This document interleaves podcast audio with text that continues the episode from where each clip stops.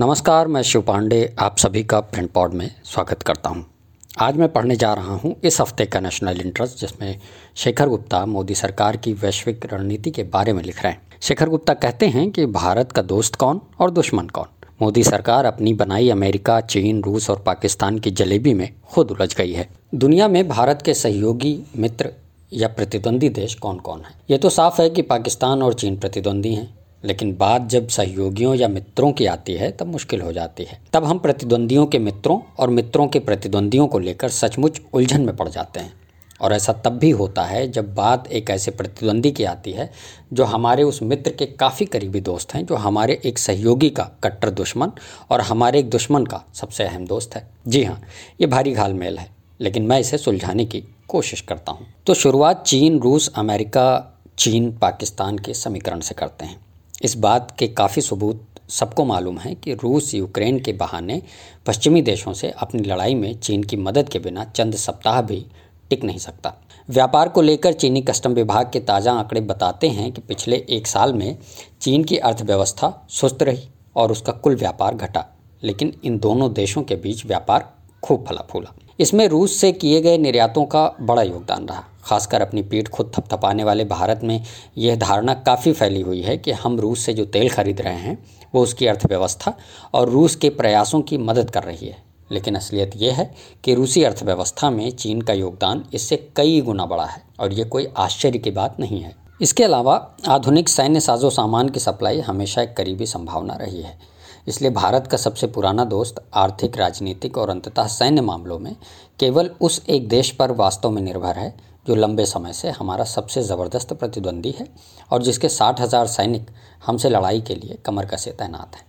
ज़ाहिर है, यह हमारे जटिल समीकरण के पहले हिस्से को सुलझाता है कि आपका प्रतिद्वंदी आपके दोस्त का सबसे करीबी दोस्त है। अब दूसरी पहली को समझें। यह प्रतिद्वंदी यानी चीन उस देश के सबसे बुरे दुश्मन यानी रूस का सबसे अच्छा दोस्त है। जिस देश को आज आप अपना सबसे ज़रूरी रणनीतिक सहयोगी मान रहे हैं। ये मैं भारत के प्रधानमंत्रियों और अमेरिका के राष्ट्रपतियों के कई संयुक्त बयानों के आधार पर कह रहा हूँ। इसके अलावा वही प्रतिद्वंदी आपके सबसे करीब के सिरदर्द, पाकिस्तान का संरक्षक, दोस्त और मालिक, पहले नंबर का कर्जदाता और सुरक्षा की गारंटी देने वाला मुल्क है। अगर इसे सरल बनाना कठिन है तो मान लीजिए कि ये उस दुनिया की जटिलताओं को रेखांकित करता है जिसमें हम जी रहे हैं। सैन्य ज़रूरतों के लिए रूस पर हमारी निर्भरता गहरी है और लगता है कि अभी कम से कम पाँच साल तक तो यही स्थिति रहने वाली है। हमारे पंचानवे फ़ीसदी टैंकों, सत्तर फ़ीसदी लड़ाकू विमानों और नौसेना के ध्वजपोत तथा उड़ान भरने वाले एसेट्स को रातों रात कोई नहीं बदल सकता। जैसा कि फौजी लोग कहते हैं, एलएसी के ऊपर अगर बलून आ गया तब आपके मुताबिक रूस क्या रुख अपनाएगा? वैसी स्थिति में रूस अगर उन्नीस सौ बासठ की तरह तटस्थ या उदासीन भी रहा तो गनीमत मानिएगा। उन्नीस सौ बासठ में तो सोवियत संघ कहीं ताकतवर महाशक्ति था। चीन का वैचारिक बड़ा भाई था। आज समीकरण उलट गया है। युद्ध में फंसा पुतिन का रूस चीन के एक दरबारी वाली हैसियत में है।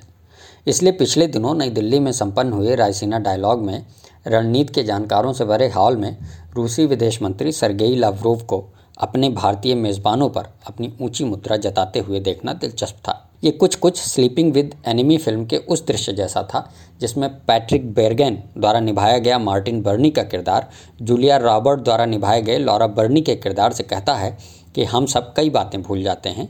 याद इसलिए दिलाई जाती है। लवरोव ने अपने ज़्यादातर खुशामदी श्रोताओं को याद दिलाया कि भारत और रूस के बीच जो संधि है, उसमें दोनों देश कहते हैं कि उनके बीच एक विशेष एवं विशेषाधिकार संपन्न रणनीतिक साझेदारी है। उन्होंने तंज कसते हुए सवाल किया कि बताइए, ऐसी संधि किस दूसरे देश के साथ है? मुझे यकीन है कि दूसरे लोग ज़्यादा स्मार्ट हैं, लेकिन मुझे तो पता करना पड़ा कि वे किस संधि की बात कर रहे थे।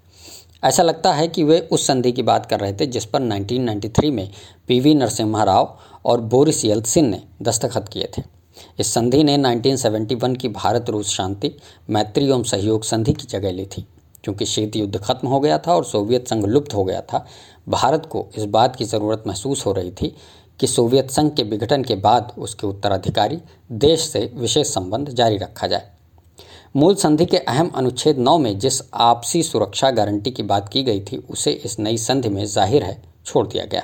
नई दिल्ली में हुए उस जमावड़े में लावरोव को इसकी याद दिलाने की गुस्ताखी शायद ही कोई करता। या ये याद दिलाने की कि पिछले 25 साल से भारत अमेरिका के साथ जो कई संयुक्त बयान या समझौते जारी करता रहा है, उनमें वो एकमात्र जिस महाशक्ति को अपना ज़रूरी रणनीतिक सहयोगी बताता रहा है, वो अमेरिका है। उसी 1990 वाले दशक में लाव्रोव की पूर्ववर्ती एवजेनी प्रीमाकोव ने रूस, भारत, चीन के बीच त्रिराष्ट्रीय सहयोग समझौते की बात की थी। लाव्रोव ने हमें याद दिलाया कि वो एक उपयोगी मंच हो सकता है, जिस पर भारत और चीन बिना किसी द्विपक्षीय हिचक या दबाव के अपने विवादों का निपटारा कर सकते हैं। रूस एक ईमानदार, खामोश मध्यस्थ रह सकता है। ये कुछ याद दिलाने वाली बात थी। लावरोव कई दिलचस्प दावे करके भी निकल गए, जिनमें से कुछ ऐसे थे जो भारतीय रणनीतिक विमर्शों में प्रायः किए जाते रहे। उदाहरण के लिए, प्रायः विकसित देशों के दक्षिण में स्थित अविकसित देशों के समूह, ग्लोबल साउथ का मामला। एक बार फिर तथ्यों की जाँच से कुछ बातें साफ़ हो जाती। मसलन, तथाकथित ग्लोबल साउथ, जिसके बारे में भारतीय नेता और टीकाकार हाल में काफ़ी चर्चा करते रहे हैं उसके वोटिंग रिकॉर्ड पर। संयुक्त राष्ट्र में पिछली बार केवल सात देशों ने उस प्रस्ताव के विरोध में वोट दिया, जिसमें रूस से यूक्रेन पर हमला बंद करने और वहाँ से बाहर निकलने के लिए कहा गया था। ये सात देश वही थे जिन पर प्रायः शक किया जाता है। सीरिया, बेलारूस, निकारागुआ, उत्तरी कोरिया, एरिट्रिया, माली और सातवां बेशक रूस। भारत समेत बत्तीस देशों ने वोटिंग में भाग नहीं लिया। 141 देशों ने प्रस्ताव के पक्ष में वोट दिया। सो ग्लोबल साउथ की हालत ये है। सो हम फिर से भारत के जलेबी नुमा उलझी रणनीतिक जगत के सामने आ खड़े होते हैं। रूस एक ऐसा दोस्त है जिसे अलग नहीं किया जा सकता और जो चीन पर निर्भर है। स्थायी प्रतिद्वंदी पाकिस्तान के लिए भी ताकत और पैसे के लिए दूसरा कोई स्रोत नहीं है और अमेरिका एक ज़रूरी रणनीतिक सहयोगी है। पाकिस्तान की हताशा दूसरी तरह की है।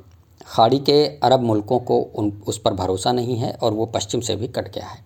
हालाँकि ब्रिटेन अमेरिका में उसकी दाल गलाने के लिए काफ़ी ज़ोर लगा रहा है। अगर पाकिस्तान यूक्रेन को ज़रूरी टैंक और रॉकेट गोले बेच रहा है तो ये केवल उसका अपना काम नहीं है।